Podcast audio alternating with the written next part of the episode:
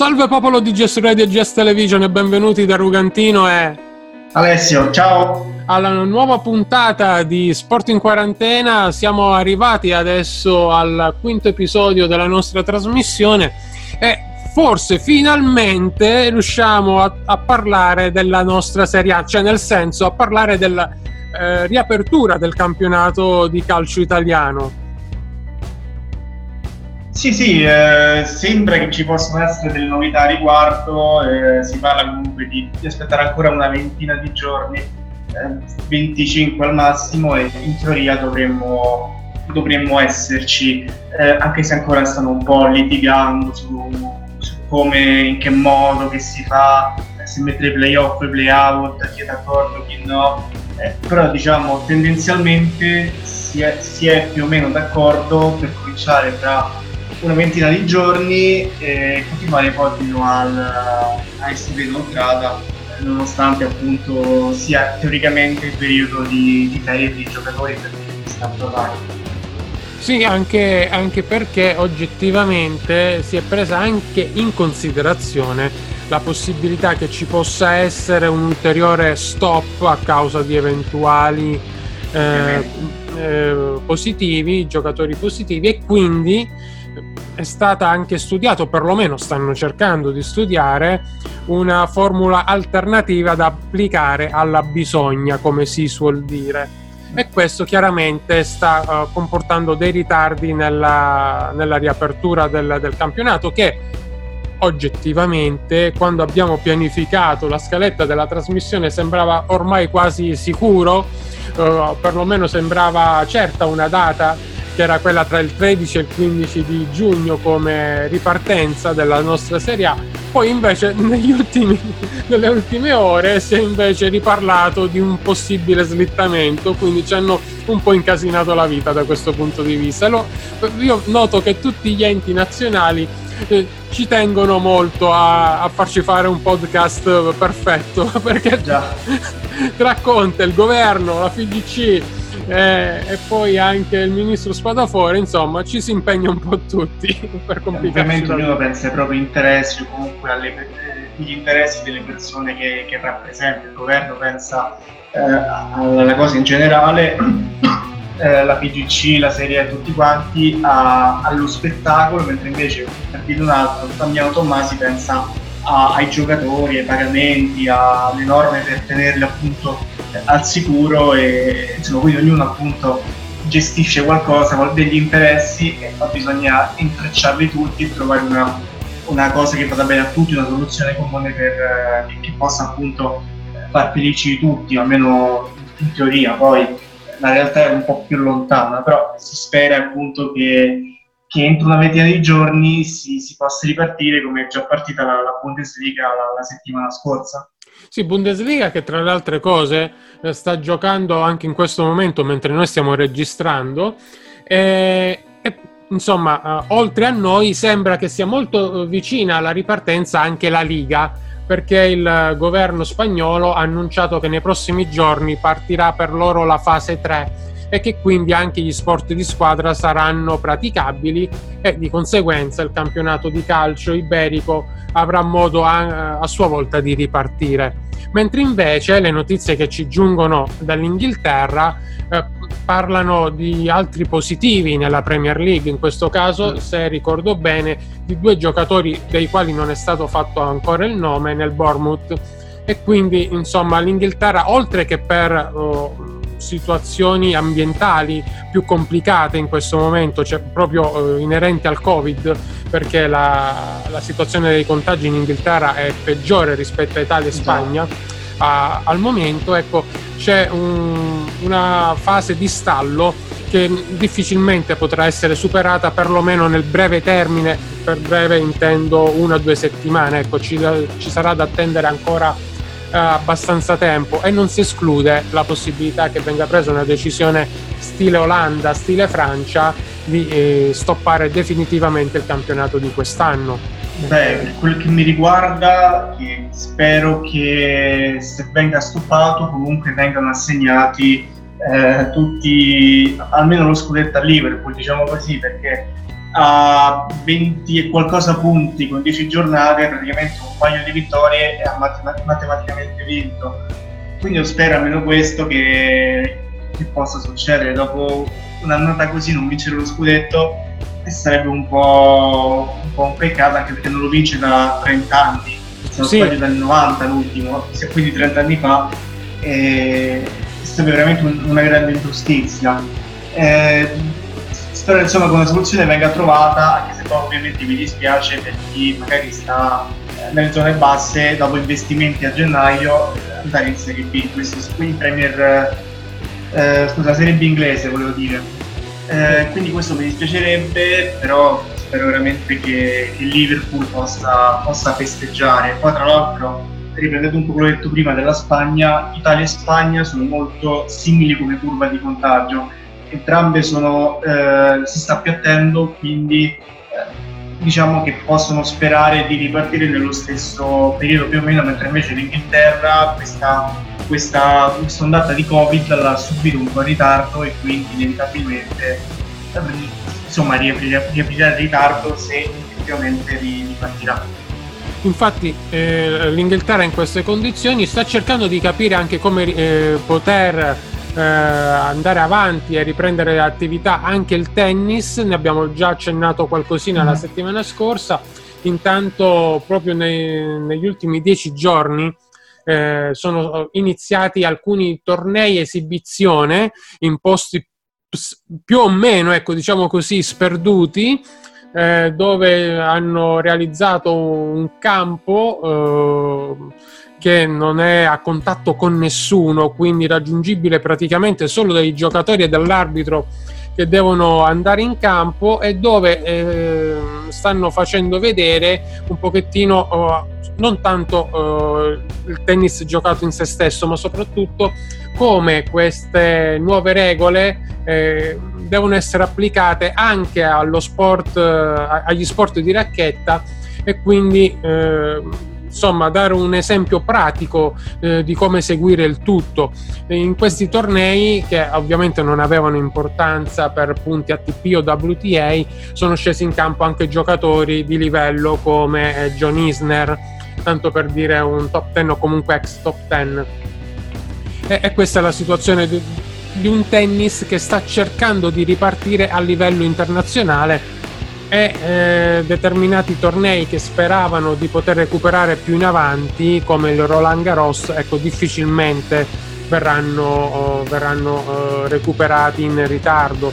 Eh, tant'è vero che Wimbledon, come abbiamo già detto qualche puntata fa, ci ha messo già il crocione sopra per quest'anno, ha annullato definitivamente l'edizione dei Championships. Beh, Mentre invece... Giusto, scusami, anche giusto, dicevo...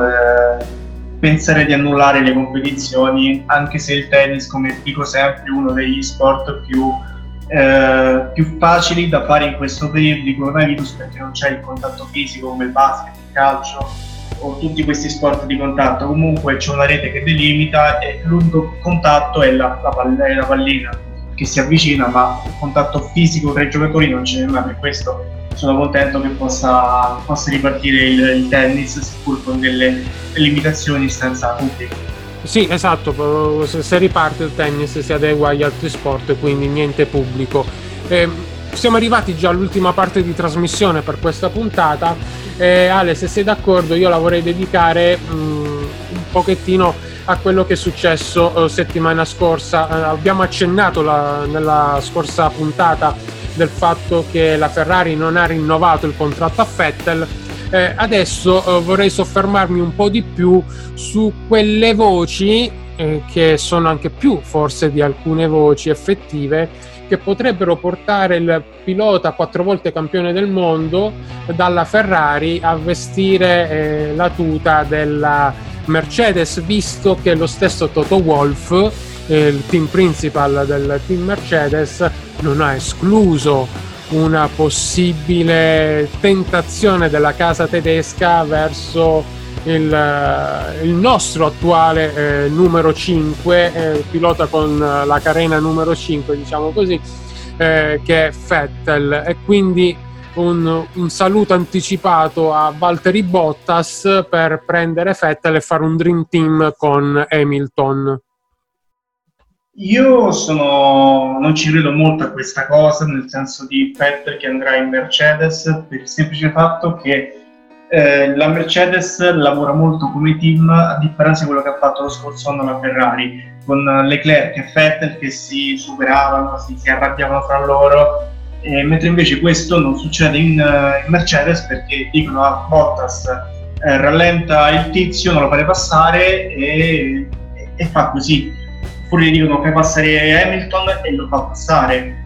Eh, quindi eh, si romperebbe quell'armonia che c'è adesso in, in Mercedes, cioè i ruoli sono, sono, abbastanza chiari, anche quando lo scorso anno eh, eh Bottas era praticamente a pari punti dopo il fine gare con, con Hamilton 5 doppiette, quindi stavano lì a punti, ecco, non, è che, non è che era lontano, eppure era il numero 2, quindi eh, se Vettel andasse in, in Mercedes avrebbe sicuramente una macchina capace di vincere il titolo.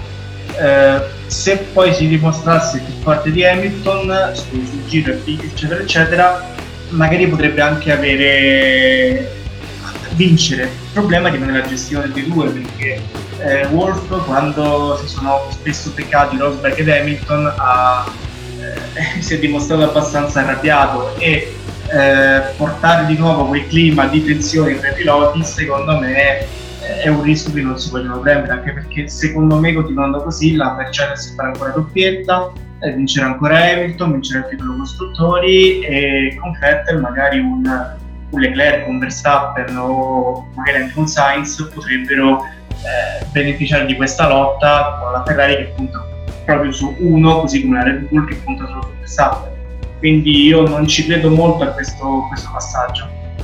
Eh, mm, hai parlato giustamente di Sainz anche mm, perché Sainz sostituirà, come abbiamo già avuto di, modo di dire la settimana scorsa, eh, proprio Vettel eh, al volante della Ferrari e c'è stato un po' di, mm, diciamo, di rammarico da parte di alcuni tifosi che invece si aspettavano l'arrivo di Ricciardo. Eh, io premetto che a me Sainz piaccia eh, abbastanza come pilota, lo reputo molto talentuoso, però anche io oggettivamente avevo la speranza che se proprio fosse andato via Sebastian che arrivasse Ricciardo eh, a guidare la, la, Ferrari insieme a Leclerc. Eh, non so tu come la vedi questa cosa, però ecco, mh, non so nemmeno, se posso dirla tutta, quanto Sainz possa accettare l'eventuale posizione di seconda guida alle spalle di Leclerc, visto che andò via dalla, dalla, Red Bull proprio perché la Red Bull gli stava favorendo in tutto e per tutto Max Verstappen. Eh, io, come ho detto prima di Patrick Mercedes, penso più o meno la stessa cosa di Ricciardo Ferrari. Mi sarebbe piaciuto molto, premetto, eh? perché penso sia uno dei migliori piloti in circolazione. Eh, però appunto avresti ricreato quel clima di conflitto che c'era quest'anno fra Ricciardo e fra, scusa, fra Vettel e tra, e tra Leclerc. Eh, invece Sainz non ha dimostrato nulla finora a livello di risultati, quindi eh, secondo me può accettare molto di più il ruolo di seconda guida, così come magari quando Verstappen era su un fenomeno aveva vinto poco e nulla, eh, comunque pochissime gare, pochissimi voti, eh, Sainz ci sta che non voleva stare dietro a, eh, a Verstappen, mentre invece adesso con Leclerc che ha dimostrato di poter vincere, di essere anche più veloce di Vettel, secondo me accetterà il ruolo con più, con più tranquillità, fermo restando che poi se eh, Sainz si dimostrerà migliore di, di Leclerc eh, probabilmente la Ferrari punterà su di lui per un eventuale posto titolo. Eh, volesse il cielo da tifoso Ferrari che ci fosse sì. una lotta interna tra Leclerc e Sainz per vincere Basta il titolo. Basta che non finisce come nel 2007 a parte invertite quando Raikkonen ha vinto due McLaren. Due sì. contro uno ha vinto Raikkonen. Sì, per chi non se lo ricordasse, fu una lotta a tre quel mondiale Raikkonen con la Ferrari contro le McLaren di Hamilton che esordiva peraltro nel campionato sì. del mondo e Fernando Alonso eh, Kimi se ricordo bene Ale correggimi se sbaglio arrivò anche qualche punto indietro ai due McLaren all'ultima gara però sì. uh, nella lotta intestina tra i due piloti della casa inglese alla fine si diedero così tanto fastidio che alla fine nell'ultimo Gran Premio uh, Raikkonen gli arrivò davanti e vinse il titolo. Sì. Quindi ecco. Praticamente tutta l'ultima parte della stagione Raikkonen ha seguito, eh, i due McLaren che erano comunque in testa, grazie all'aiuto di Massa che eh, ha fatto passare in Brasile, tra l'altro l'ultima gara in Brasile, eh, Raikkonen eh, ha fatto sì che, che la Ferrari vincesse il titolo dopo qualche anno di, di, di astinenza. E allora va bene, dai, per questa settimana è tutto. Eh, noi diamo l'appuntamento chiaramente con eh, Sport in Quarantena la settimana prossima. Vi ricordo anche tutti gli altri nostri.